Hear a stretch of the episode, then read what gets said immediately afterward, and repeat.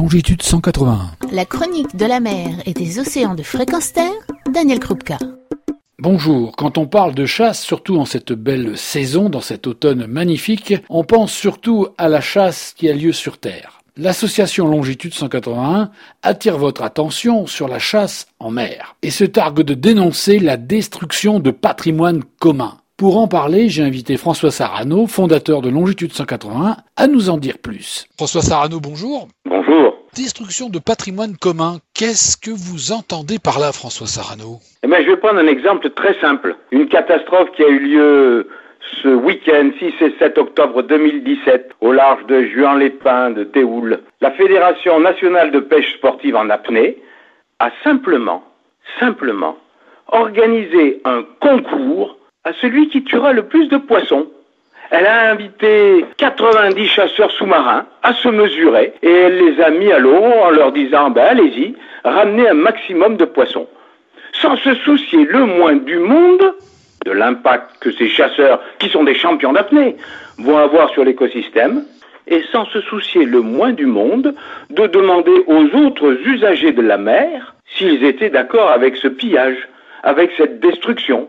Alors, non seulement l'écosystème va mettre beaucoup de temps euh, pour se rétablir de cette destruction massive, mais encore les autres usagers qui, le lendemain du concours, vont se mettre à l'eau, comment vont-ils accepter le désert qu'ils vont voir? Est-ce acceptable? C'est ça qu'on se pose comme question à longitude 181. Est-ce que c'est encore acceptable aujourd'hui de faire des concours, des concours de chasse à celui qui tira le plus mais c'est parfaitement d'un autre âge. On ne peut plus se permettre euh, ce type de, de massacre aujourd'hui. Et surtout pour jouer. On ne peut plus s'amuser à tuer, à jouer aujourd'hui. Ça, c'est le premier point. Et puis après, ça pose une question qui est celui du patrimoine commun, du bien commun. Pourquoi est-ce que nous, les non-chasseurs, nous n'aurions pas les mêmes droits que les chasseurs? Et aujourd'hui, nous n'avons pas clairement les mêmes droits puisque les chasseurs peuvent se permettre d'arriver sur une zone et de s'approprier le bien commun en le tuant. Pourquoi nous n'aurions-nous pas les mêmes droits en disant nous ne voulons pas que ce bien commun soit massacré, nous l'avons vu, nous voulons le transmettre aux générations futures, mais il ne nous appartient pas, ce bien commun. Et le premier chasseur venu peut le détruire et le prendre. Nous réclamons donc, nous les non-chasseurs, d'avoir les mêmes droits que ceux qui s'approprient en tuant. Ou au moins le droit de parler et de dire nous ne sommes pas d'accord avec cette destruction. Voilà ce que nous entendons à longitude 181 par destruction de biens communs. Les poissons qui ont été tués, ils appartiennent aussi bien à nous, les non-chasseurs, qu'aux chasseurs. Il est donc nécessaire, quand euh, on va prélever dans cet environnement, que l'ensemble des usagers de la mer, les non-chasseurs comme les chasseurs, puisse s'exprimer. Et là, tout d'un coup, on s'aperçoit qu'il y a quelques chasseurs et des milliers, des dizaines de milliers de gens qui voudraient voir les poissons vivre et qui n'ont pas pu s'exprimer. François Sarano, qu'est-ce qu'on peut faire pour éviter que ce genre de massacre se reproduise?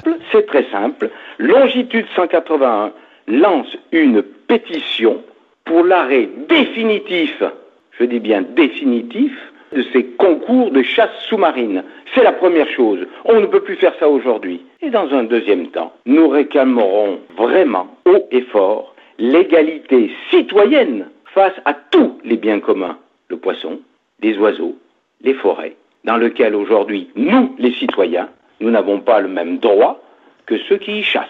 On peut rappeler également que du point de vue juridique, le droit qui s'est exercé pendant des siècles était un droit qui n'avait que faire de la pénurie d'animaux sauvages.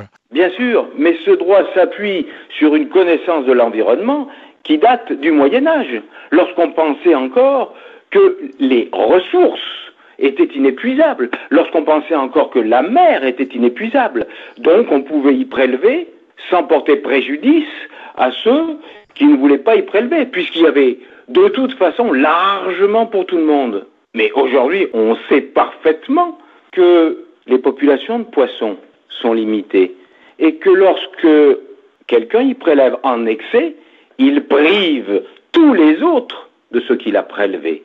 On sait aujourd'hui que la limite est largement dépassée pour certaines populations de poissons. On sait aussi que de toute façon, il est obligatoire de limiter notre prélèvement et pourtant le droit qui s'appuyait encore une fois sur une connaissance erronée du milieu marin, ce droit moyenâgeux s'applique toujours et c'est ce droit que nous voulons faire changer. Merci François Sarano et à très bientôt pour la suite de cette pétition. Merci Daniel.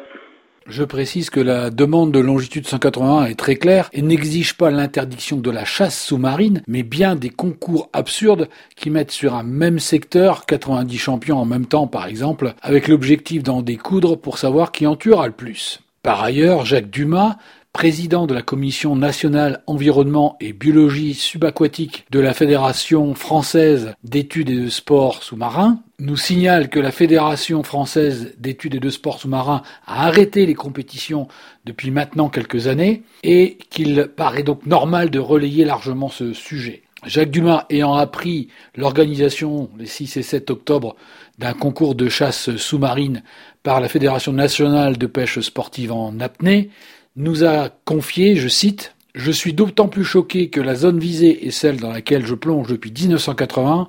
C'est une catastrophe, d'autant que la vaquette est l'un des viviers de la zone très poissonneux et parmi nos plus belles plongées, et juxte le contentement de pêche du Caprou, que je suspecte fortement d'avoir été braconné cet été, car le groupe de corbes que nous avions l'habitude de rencontrer à chaque plongée a été décimé.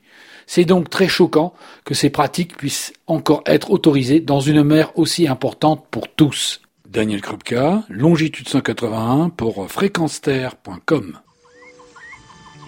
Retrouvez et podcastez cette chronique sur notre site fréquenceterre.com.